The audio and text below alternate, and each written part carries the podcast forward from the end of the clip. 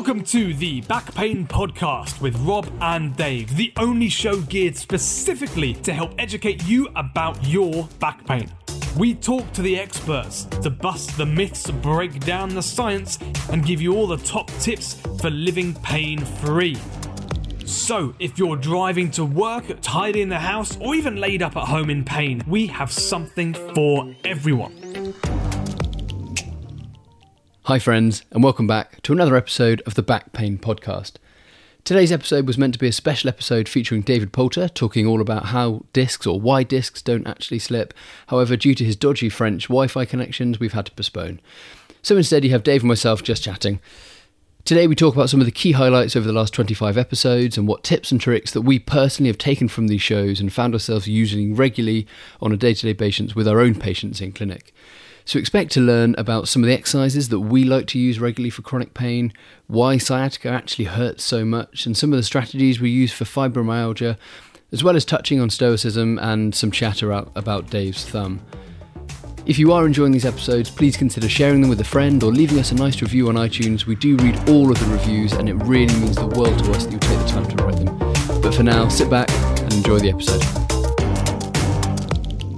Hello there, welcome back to the Back Pain Podcast. Today I'm joined by the fantastic Rob Bevan. We are talking little nuggets and pearls and info that we take from these podcasts and we actually use ourselves when talking to our patients within our clinics on a day to day basis. Good evening, Rob. Good evening, Dave. How are you doing? Yeah, I'm very well, thank you, mate. Um, now this is a bit of an ad hoc uh, session today, guys, because we had some technical difficulties. Um, so we, have both uh, flown into this and thought, look, let's talk about what we do day to day. How do we converse with our patients, and what do we use um, uh, that we think really helps and really uh, is significant and allows them to understand stuff? So, Rob, um, you're going to take it away. We're talking about the fibromyalgia episode first, aren't we? One of our first. Yeah, so one of our first and one of our most in depth slash you know fascinating ep- episodes. You know, it's such a huge problem, and I think there's a few things I, I, I use regularly on the episode, but one thing I take away, and it's actually on our Instagram. I snippeted the video, video and, and, popped it on there.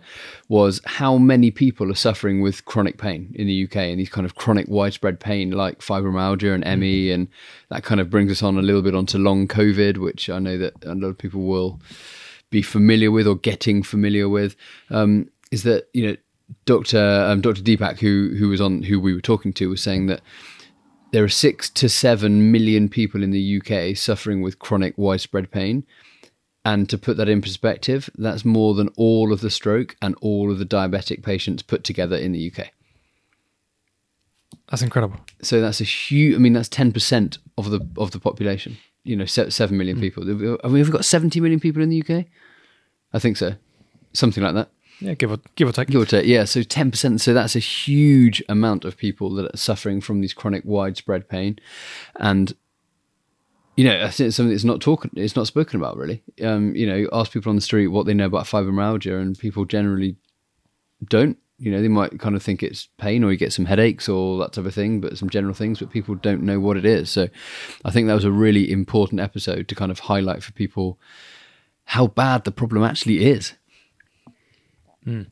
And often these are chronic and underlying disorders. They're not necessarily um, uh, seen disorders. You can't see them. You wouldn't notice perhaps as someone's walking down the street. But 10% of people are suffering from this, and it's it's not visible uh, on the outside necessarily.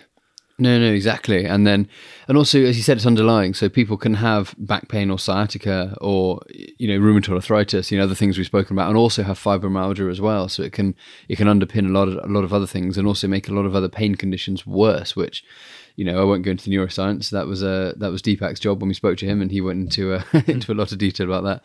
But one thing I took away from that episode that I've used a lot with, with patients is his framework for how he deals with chronic pain patients um, and these chronic widespread pain patients. And his methodology or his kind of framework is uh, um, is the acronym. Is that the word I'm looking for? Um, where it spells a word and each word makes a different thing. I think I think it's an acronym. Um, acronym, yeah, acronym, yeah, and which is mindset. So the word mindset and that spells out the M is stand for medication, so getting your medication right. The I is for intervention, so that might mean surgery or injections. The N is for the neuroscience, and that means kind of understanding pain and understanding how your body functions and how and obviously that can then help with your with your symptoms. Diet and then how diet plays a, such a huge role. Uh, sleep. Sleep is so important in chronic pain recovery. Exercise or the e stands for exercise so you know getting the right balance of exercise what you can and can't do uh, and then the T is for therapies or other therapies. So that might be something complementary. That might be seeing a physio, an osteo, a chiro, um, some acupuncture, some massage, whatever it might be. So something else, kind of another adjunct to your to your tools. So that's his approach to kind of dealing with these chronic pain patients, and something that I've now kind of incorporated, and you know, pulled from all of these facets to help people in the in these you know horrible situations, really. Dave, and and you. So, anything that you have found yourself this week, you know, taken from the podcast that may have changed the way you've practiced, or you know, something you've implemented into your practice since you've kind of you know spoken to some of our experts on the show. Yeah, do you know what? Uh, this week I've been using um, I've been talking a lot about the actual physical changes in the tissues that we see through the spine itself. Uh, whether this is the uh, the nerve tissue, so the actual physical makeup of a nerve, or the muscles, ligaments, tendons, and general tissues that lie around an affected area, so an area that's injured when we've talked to um, actually quite a few people, that they often refer to this as inflamed, angry, red, swollen tissue. I think when we've got pain in the back, because we can't directly see it, we forget that this is, these are tissues of the body. They react and they change in the same ways that an injured thumb or knee, elbow, a sprained ankle. Um, it's the same reaction, it's the same healing mechanism that happens. However, because we can't see it, because we can't wiggle it directly, I think often there's a bit of a mental disconnect between back pain and the rest of the structures in your body. So, for instance, when we were talking um, uh, to the uh, um, to the surgeon, uh, Rath uh, syndrome, um, he was describing when you've actually uh, cut into someone when you're there looking directly at an affected and irritated and angry nerve. He said it's red, it's swollen, it's bloody, uh, it's pissed off essentially. Uh, and you can see the difference between that physical tissue and the actual makeup of that tissue comparative to the nerve on the other side, which looks like a nerve should. Um, the same as if you. Sp- uh, irritate another tissue in the in the body, uh, although it's not the same mechanism. You know, if you sprain an ankle, the area will become swollen, uh, red, angry. It's the body's natural healing force, and just like that area, um, uh, it's affected in, the, in a similar way in the lower back. The same as if you sprain one of the joints in the back, or uh, tear or irritate any of the tissues around the spine and to get people to understand that that's the same process that's happening in the rest of the back, that that's the same healing process that then needs to occur, um, I think can really help. Yeah, and I think that if you understand that, you know, that's a bit then brings us on to like what Tom Jesson was talking about with the sciatica. When, you know, why do some people have disc bulges and no pain? And why do people have pain and a disc bulge and, and, and vice versa, mm. and all these kind of caveats? And a lot of people will have sciatica, they have an MRI, and there's nothing on the spine.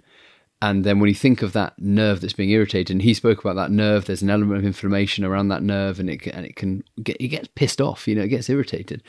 Um, you know, even once that kind of irritation has been removed, so even once that compression from say a disc, you know, bulge or herniation has been removed, that nerve learns to be annoyed and it learns to be hypersensitive and, and it can be inflamed for quite a while until it really settles down again.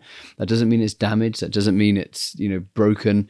It means it's, it's healing mm. as with any, any of your other body part, but it's extra sensitive at that time. So it's a little bit more irritated and that can be a, be a reason for some pain, whether that's down the leg, whether it's into the buttock, whether it's into the foot, whether it's into the low back. Um, so, you know, these nerves do get, get irritated. Um, you know, and then that reminds me of the, the, remember the story he told about the uh, exactly that why how they found out that nerves stay annoyed and stay um, and stay peed off even long oh, after. I love the, this story. Yeah, so for those who who aren't aware, this is an experiment they did. I think he said it was in the fifties. You have to go back to I think episode fifteen. Tom Jesson was talking about what is sciatica, and he was talking about how did they come to the conclusion that let me get this right that um, that some patients had, you know, a lot of pain, or you know, how did they how do they know that the nerves were were kind of a source of pain? And what they did was they went into they operated on these patients who had you know confirmed sciatica and you know they knew that they had you know had a bit of a disc bulge or disc herniation and they operated on these patients and they took out that disc bulge or they took out the disc or they had a, a discectomy or what is now a microdiscectomy and then they at the same time as they went in they tied a little bit of string around the nerves so one on the left side and one on the right side. So you have two nerves that come off the spine one going down the right side one going down the left left side.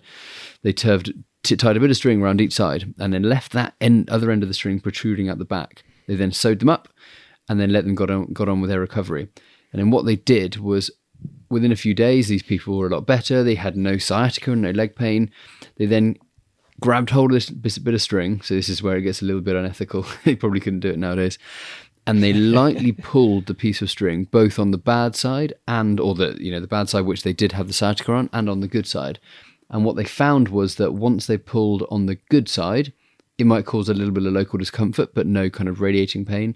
But once they pulled on the bad side, it immediately reproduced that sciatica and that kind of shooting pain or that patient's pain which they had had before the surgery. So they came to the conclusion that even once you've removed that kind of you know pressure on the nerve, that nerve learns to be annoyed and learns to be pissed off, and then even light irritation can cause you know radiating pain when it wouldn't necessar- necessarily happen to a to an otherwise healthy nerve. I love it. Damaged, angry, hypersensitized tissue um, will produce pain even if the stimulus isn't that much. Now, I, uh, I was actually thinking of this today, Rob. As I was driving around in my little van, I squished my finger between two big breeze blocks today. Um, I was uh, uh, loading some breeze, breeze blocks, often uh, often onto a van. I, I, squeezed my finger in between it, and as I was driving, as I was um, uh, walking around and doing other jobs today, all I could feel was this really, really tender finger. And every time that happens, because um, I'm, I'm a bit um, uh, I'm not the best with my coordination. Every time I hit my finger or anything like that, um, I think of that story and I think this is not a, an abnormal pressure. I'm just pressing a button on the dashboard or I'm just using a pen. But this finger kills, and you think, well, this is the same as structures in the lower back. It's hypersensitized, it's aggravated. Even these small pressures that aren't necessarily causing me trauma are still causing me pain because of it. Yeah, and that, and then, and if you understand that, then you can understand that pain doesn't equal damage. So when you're pressing again on, you know, you've hurt your finger and you're pressing down on the button on the dashboard, it hurts like hell. You know, it, it's really mm. sore, but you're not doing any more damage to it. It's just sensitive, you know. And I use the, the sunburn analogy. We've spoken about this a lot. You know, once you're sunburned and you you're sunburnt and you get into a hot shower, it hurts again, but you're not re-injuring it or damaging it further. It's just extra sensitive, and this is what happens to these nerves and the structure in the lower back. And as you quite rightly said earlier, people don't correlate you know back pain with you know ankle pain or, or kind of thumb pain you know granted there are a lot of you know kind of connotations and pre-perceived problems you know people you know stories of people having back pain for life where it's very rare that people have kind of ankle pain for life you know. So people mm. do have these kind of pre-built connotations around back pain. So that's you know i guess our society and media and culture is partly to blame for that. Um, and you know we think about derek griffin's episode you know the amount of factors that play into chronic pain is endless. Uh, you know, there's so much more to it than just tissue damage and tissue irritation. You see, I, would say that um, I'd take it a step further. I think now this might be because uh, I have notoriously weak ankles. You're learning about all my um, uh, ailments this week, listeners. Um, so uh, I, have had so many ankle sprains over the years. I wouldn't say that I've got a bad ankle, and I talk to a lot of people because um, I love an ankle. I love treating an ankle, creating that proprioception, and building it back up again. But a lot of people who have had really bad ankle sprains earlier in life will then repeat and have a lot more sprains later on because they've lost some of that stability. But they probably wouldn't describe themselves as having a bad ankle because yeah, I sprained my ankle. I can see it. It's something that everyone does. You know, everyone's rolled an ankle at some point. If you wear stilettos as high as me, you're going to roll an ankle or two. but because for some reason we think of that as different as the back. So if you've if you've um, uh, had an, an, irritation of the back, it's not that it's weak or bad.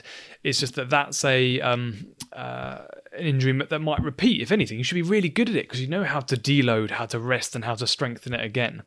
And just like an ankle, you can work on your mobility, your stability, and the strength of those tissues just like the same in the low back. Work on your mobility, mobility and your stability, um, and create the strongest back possible. I've got great ankles now because I work really hard on keeping that stability, so I don't fall over in front of my friends all the time and get laughed at.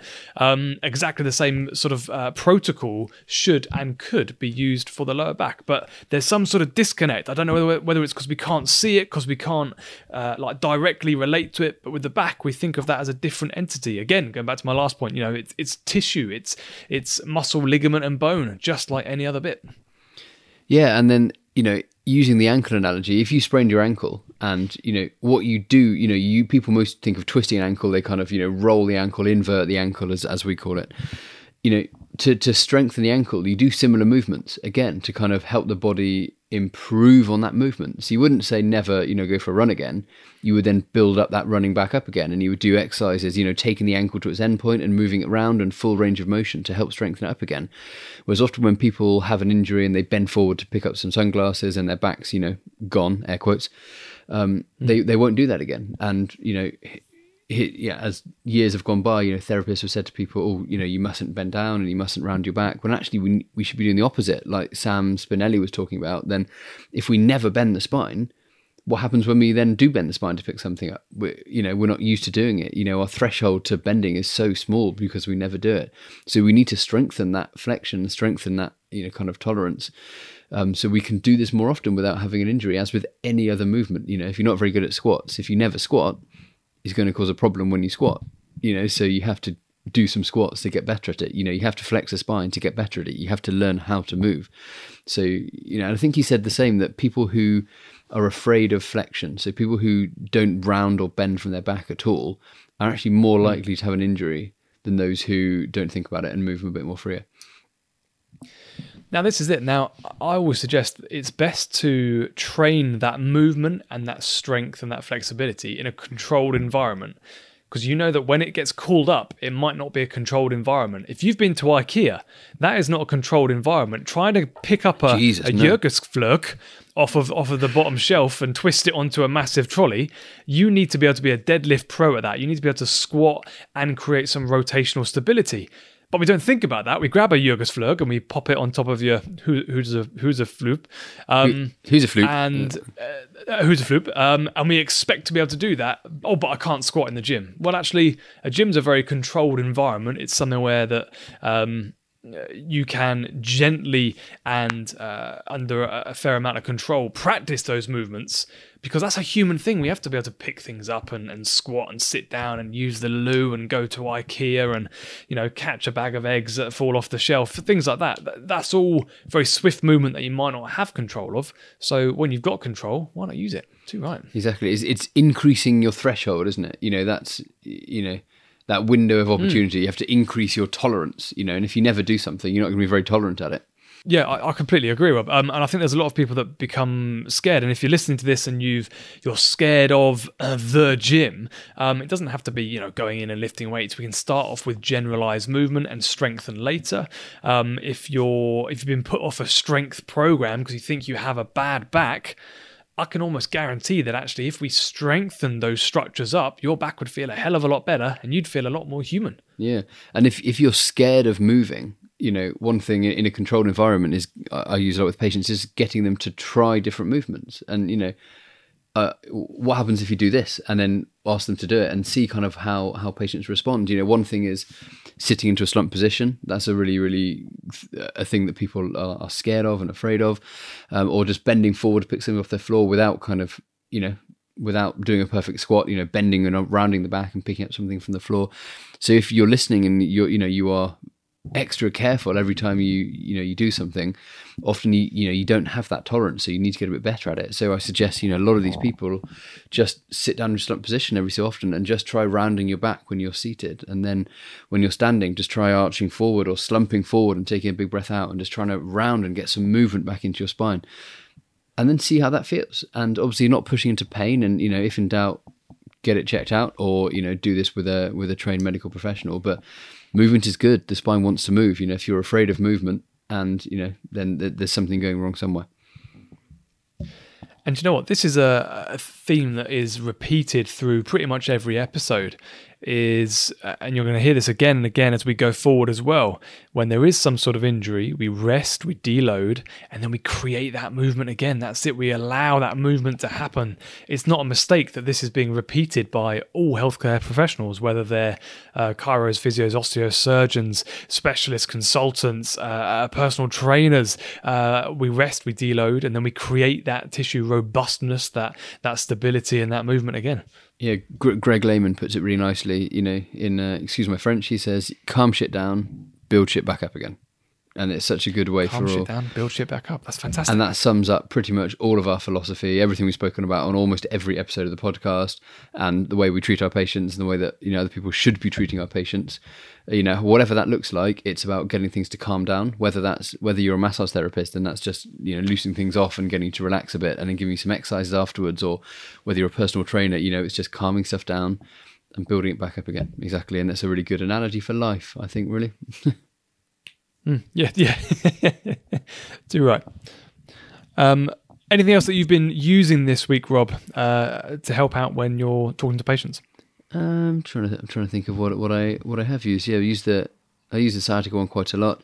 Um, the posture one, I think we spoke about with Sam Spinelli, comes up a lot. Uh, it's a question we get asked a lot, which is, you know, kind of, is there a perfect posture?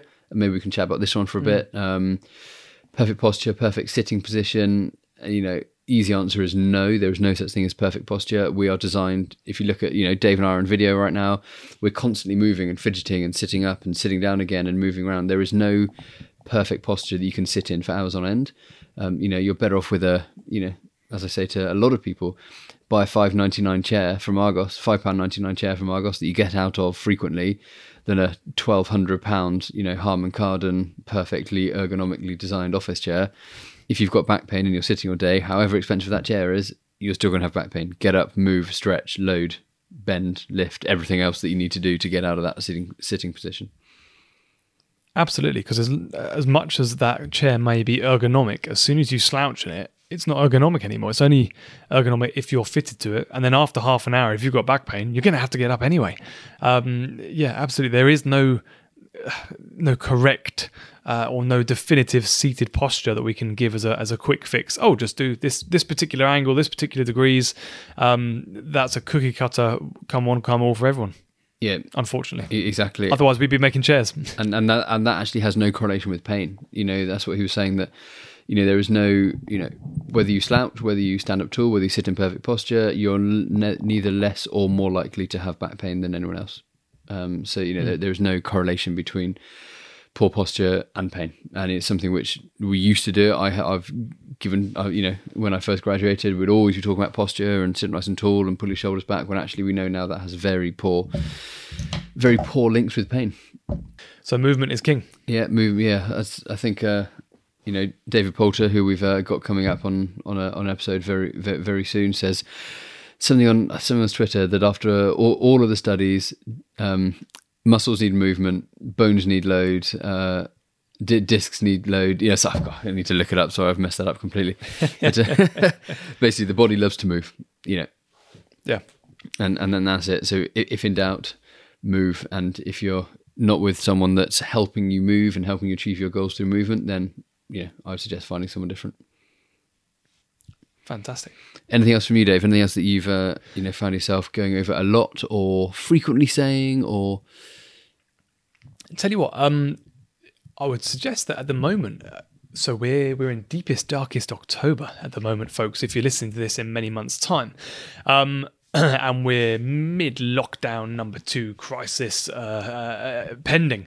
Now, one of the things we talked about with Nick Metcalf. Now, he was um, a, uh, a professional footballer, or rather, he he was a chiropractor for a professional uh, Premier League football club he was talking about how they measured the strain, the stress, the the output of the players day by day, and this all went into a large machine, um, and an algorithm spat out whether they should lift more, run less, um, uh, eat more to keep them nice and constant. What I'm trying to say is, if they had had a really stressful couple of days, if they've been running more on the pitch, that will have all been logged, and they'll lift less in the gym and have slightly more when it comes to their nutrition later. Um, if they've had a, a really stressful, uh, you know I think you said, you know, if they've had a fight with the missus, they haven't slept well, um, and they've um, uh, done a really, really heavy weight session, they'll pull them out of training a little bit earlier so they don't then run too much and overstress their system. This is a really proactive way of looking at the um, uh, the injury um, uh, possibility of real pro athletes. However, we can use this when we're sort of reverse engineering why people get pain. Often, that people will, um, uh, you know, patients through the clinic, and again, if you're listening, you might be thinking this pain. They say that comes out of nowhere. I was doing really well, but for some reason, the pain I'm feeling has been worse this last week. I haven't done anything different. I haven't been back to the gym, or I didn't go cycling again, or I didn't do whatever it, uh, it was I thought um, created this pain last. My my classic aggravating activity what we forget is it's not just one activity that we have. We also have 23 and a half hours during the day that could be creating some aggravation. We forget that our body's general well being will have an effect on pain. Our diet will have an effect on pain. Our mindset, whether we are stressed, whether we have had a really tough night's sleep, um, uh, whether you know the baby's been crying, we've had a fight with the missus, and then uh, we had a really long day at work. That will have an effect on your pain. It doesn't always have to be an acute or traumatic onset to give you pain, um, and I think that's something we forget often. And, and so, especially in this time of high stress, it's uh, rather cold outside, and it's been raining for what feels like forever. So people are possibly outside and act, uh, active less. So you know, less walking, less um, less external activities. Um, and so activity may have decreased, stress may have increased, and we're sitting inside more because it's cold. Uh, so, yeah, that could be a cause for some increase in your pain or your perception of that pain. Uh, and I think to, to use that sort of reverse engineer, it doesn't always have to be an injury, it doesn't always have to be a pull, a strain, uh, an acute pain. These things can build up, and your perception or the actual pain itself will increase and that's how I like to explain it. I like to use the uh, the Premiership footballers as an example. I think that's so true, and it's something that people don't. You know, I don't either. You know, you don't think about it. You think, oh, what? And some people ask us every day, oh, why did this happen? You know, why now? Mm. What? And it's, and I often say to people, don't don't bother, don't bother stressing yourself trying to worry because you'll only rack your brains. You'll spend hours trying to think about it when actually it is often these pain started for such a, a smorgasbord of reasons, um, you know, myriad of reasons that kind of kicked this off. And you know, you bending over to pick something up was just the straw that broke the camel's back. It was just wrong time, wrong place. As you said, you you know, you had an argument, you were stressed, you had a bad day at work, you had a bad night's sleep, you're dehydrated, you ate three Mars bars for lunch, and that was it. Um, you know, there are so many factors to it that it is so much more than just that one movement. So, yeah, it's a it's a really good takeaway and, and again, to not stress about. I think so. And again, I think it comes down to not not seeing the not seeing the inflammation or seeing the pain. If you could see your knee gradually swelling up as you were exerting more stress and eating worse and drinking more and, and exercising less, you'd think that's swelling up there. But because we can't see it, I think there's a disconnect. Um, often, people, uh, if they're very, very stressed and if they've not been sleeping well, they might get things like cold sores or acne. Um, uh, they might get ulcers inside their mouth. Now, that's an outward, external sign of an internal system that's under stress and strain. And they say, oh, well, I've got an ulcer. Yeah, I get them when I'm stressed. That's because your body's not able to keep up and uh, replenish and heal as quickly. Now, that's exactly the same in with the lower back. That's an internal signal of a system that's under stress. But we can't see it and we don't often link it like that. And actually, in like you said earlier, it's it's mainstream media and and um, uh, society where it's not linked. Oh, back pain equals stress, and stress can equal back pain. Um, whereas, yeah, if you get ulcers or cold sores, oh, you're probably under the weather. You're probably stressed. You need to get some more vegetables in. You need to get outside and walk. You need to increase your fluid intake. Simple things we give for a, um, uh, a diagnosis like that. Whereas for back pain, we th- oh, well, mechanical. Did you lift something heavy? And so, if you haven't had anything traumatic, it, you can be at a bit of a loss end sometimes if you don't relate those two together. Yeah, and then and then you end up in this vicious cycle, which you know as you've probably seen in our Facebook group, you know, people don't know why I've got back pain. And people say, write posts being like, you know, I've been down, I've had all of these tests, I've had everything X, Y, and Z, but no one can work out where the cause of the pain is. And it's because it's so hmm. multifactorial, you know, often these cases. And, you know, unfortunately, as surgeons looking from a surgical perspective, there's nothing I can help you with because there's no surgical target. Doesn't mean you're making up the pain, and doesn't mean the pain, you know, you, your pain isn't real. You are in pain, and your pain is very real. But just because there's no, you know, surgeon means says says they can't help you doesn't mean that no one can help you. It just means that he can't help you right Absolutely. now. Um, you know, there's not a surgical target. Sometimes if a surgeon can't help you, that's often the best thing you want to hear. And then that means you can carry on with you know every other modality under the t- under the sun before you go under the knife. And I think often uh, people view surgery as the the last resort, as it were. So if a surgeon says, "I can't help you," they think, "Crikey, well then no one must be able to help me," because if a surgeon can't help me, there's no one after a surgeon. Whereas actually, often what the surgery, surgeon is saying, or the consultant is saying, is, well, you don't need surgery. That's not a, a physical need. There, there's other things that can be done. It's almost like you need to, you know, you know, it's not that you need something bigger than a surgeon. It's actually you need something far, far less than a surgeon, but perhaps two or three smaller things all all broken down and, and all shared over. Yeah, and you know, I think that the other phrases which kind of fit in with that when people say that you know they failed physiotherapy or they failed seeing kind of you know chiropractic or whatever it might be you know they failed that hasn't worked for them. Is that's just such a small cog you know of at, at one time in one place?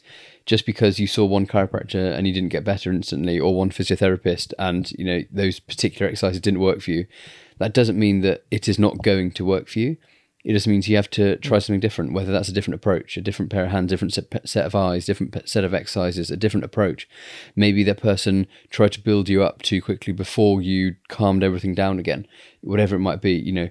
So it's not, you know, just because one physiotherapist doesn't help you, that doesn't mean you are a failed person, then no one is ever going to help you. So I think understanding that can actually help you get a bit better as well. You know, I think that's a really important takeaway. And, you know, we see it all the time in patients who come to us and say, you know, I don't think you can help me. And their, you know, mother's, brother's, father's, wife, whatever, has sent them in as a last resort. Force oh, them in. Yes. Force them in. I've had back pain for 20 years. The sur- surgeon couldn't help me. They wouldn't touch me, that type of thing. And they get better because you have a different approach. And, you know, we, that probably happens, you know, weekly, monthly to us, you know. So we see these. So this is why we talk so positively about this because it's so common. And that's not you and me being miracle workers. That's just us having a different approach to to to Mrs. Smith, the other physiotherapist down the road. Absolutely, uh, uh, yeah, and that yeah, the surgeon surgeon couldn't help me. You think, well, fantastic. How, uh, you know, if you can avoid back surgery at all costs, um, that, would be brilliant until you need it. Um, yeah, uh, to look at that on a different way, even just that small change of, oh well, good, you didn't need back surgery. Oh well, when you put it like that, you know, th- that's a such a small switch that all of a sudden creates um, quite a different mindset. Yeah, yeah, it, it, exactly. And and if you can get a control on those emotions, that can have a huge impact going forward as well. You know that positive spin. You know, we talk about mm. this. You know, from my experience, the patients who are proactive in their recovery and they want to do things and they oh i really want to see how you can help me or i really i really think you can you know that kind of positive approach they always turn out better than the oh you probably can't help me type uh, type of type of approach because you know often I find that people will not have the motivation to do their exercises, for example, because they don't want to, or not have the motivation to kind of really, you know, track their pain scores quite as well. You know, all the little things which you kind of want that you know, kind of buy in. When people are being very negative and being very, you can't help me approach, I find them, you know, it's a lot. Uh, it takes a lot longer to kind of get these people on side sometimes, and you know, and it takes them longer to get better. Absolutely. So that, that positivity, that mindset is absolutely key. Oh yeah, hugely that positive mindset. It doesn't mean you know you have to make it up, but you know I think that you know having a little thinking about the positives and you know where you were to where you are can have a massive benefit. You know, looking at the what do you want to achieve, what couldn't you achieve last week that you can achieve now, and and in a month's time, looking at those little wins. You know, knowing that this isn't going to be a quick process makes a massive difference. Absolutely spot on, Robert. I mean, if you if you're at home listening and you're in pain, you think, well, I don't feel very positive about my pain. You might have had it for years, months, decades. We're not asking you to be a cheerleader. I don't want you to walk in beaming, saying, "I feel fan, I feel bloody horrible, Dave, but I'm really, really excited about it." it's not that kind of positivity we're after, but it's understanding the journey, and like Rob said, uh, logging those small wins because often they go unnoticed, so they pass us by. So we think, "Oh well, I haven't really changed." And this is when, uh, as a therapist, we'll often look at people and say, "Well, you walked up the stairs, okay, or you know, you're not scuffing your feet anymore. You're not, um, uh, you might not be running marathons, but certainly you can roll over on the bed.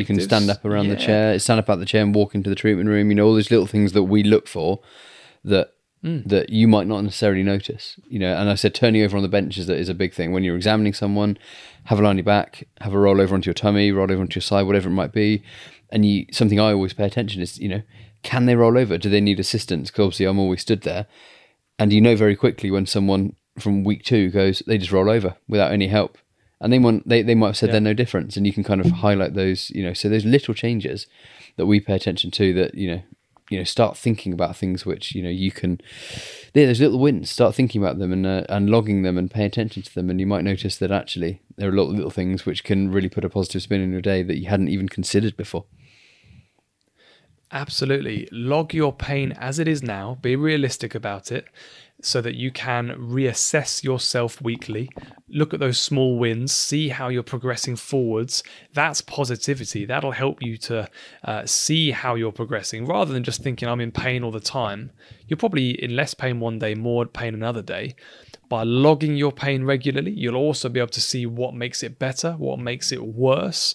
Um, uh, these are these are small things that actually could help the understanding of your back. Because if you find three weeks in a row you do really well because you've done something different, guess what? Keep bloody doing that. See if you can chase those small wins and improve yourself uh, by logging and paying more attention to your pain rather than just there's always pain. Now that's the kind of positivity that we uh, we would try to instill in patients that come and see us. Um, and we try to instill in you guys listening at home as well. Look, if any of you listen to anything or read anything by Jocko Willink, he's got a fantastic saying, which is real simple. Good. Is if something bad happens, good. I don't want you to blindly think, I'm in pain today, good. But think, I'm in pain today, good. I'm now able to re- uh, work back, look retrospectively, and see if I did something yesterday that might have caused me some irritation today, whether it be mechanical, whether it be uh, emotional stress, whether it be dietary. And then I can decrease that and I can try and decrease that um, uh, or eliminate it completely. Good, I've learned something about my back today now that it's a bit irritated. What can I do next? What can I do to then improve it for the next day? Try and take those small wins. It will, uh, it will really, really help. Brilliant, and I think that you know, as we've moved on to Stoicism now, and that's my my favourite topic. And yeah, crikey, if we if we get going on Jocko and Stoicism, we'll uh, we'll be here all day. Um, uh, any more for any more up, or should we call that a day? No, I, th- I think that calls it a day. But I think you know, Jocko Willink, that's a really good, uh, a, a, a, really good podcast for people to listen to. Um, looking at mindset, positive mindset, positive attitudes, Jocko Willink. And if you want to move into the Stoicism, uh, you know, realm, then uh, anything by Ryan Holiday the Obstacle is the Way is a very good book on on a lot of these principles about staying positive and how putting a positive spin on things can hugely impact your life.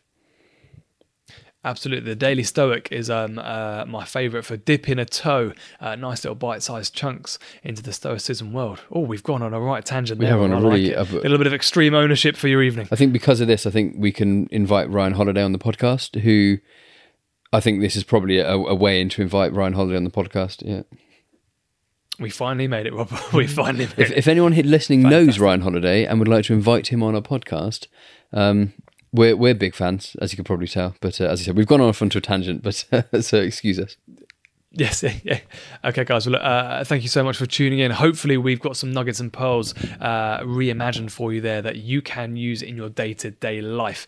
Keep your questions coming in through the Facebook page or contact us directly on social media. Search for the Back Pain Podcast. Uh, we've been in contact with a lot of you recently, and we've even been uh, adding some special episodes in in response to some of the questions that we've uh, been getting through. Uh, we're trying to get through to everyone, so do send us messages or go check us out at the Sciatica and Back Pain Support Group UK. It's a fantastic group of people um, uh, sharing knowledge, advice, and um, uh, just a great community, actually. Yeah. Yeah, Yeah, exactly, and, and it's it's growing quite quick. I think we had 200 people join yesterday, so it's uh, That's incredible. I know it's uh, it's it's growing fast. So uh, come and come and say hello. Rob, thank you so much for joining me, mate. No worries, thank you, Dave, and uh, I hope it warms up in your house where it's currently is it nine de- nine degrees in your house right now?